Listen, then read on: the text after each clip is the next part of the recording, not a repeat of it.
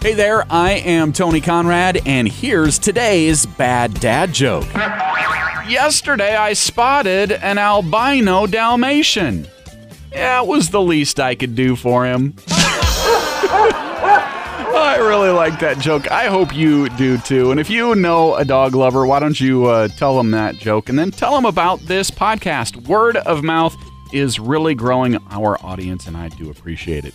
I'm Tony Conrad. I do want to thank you for listening and remind you to come back again tomorrow for another bad dad joke.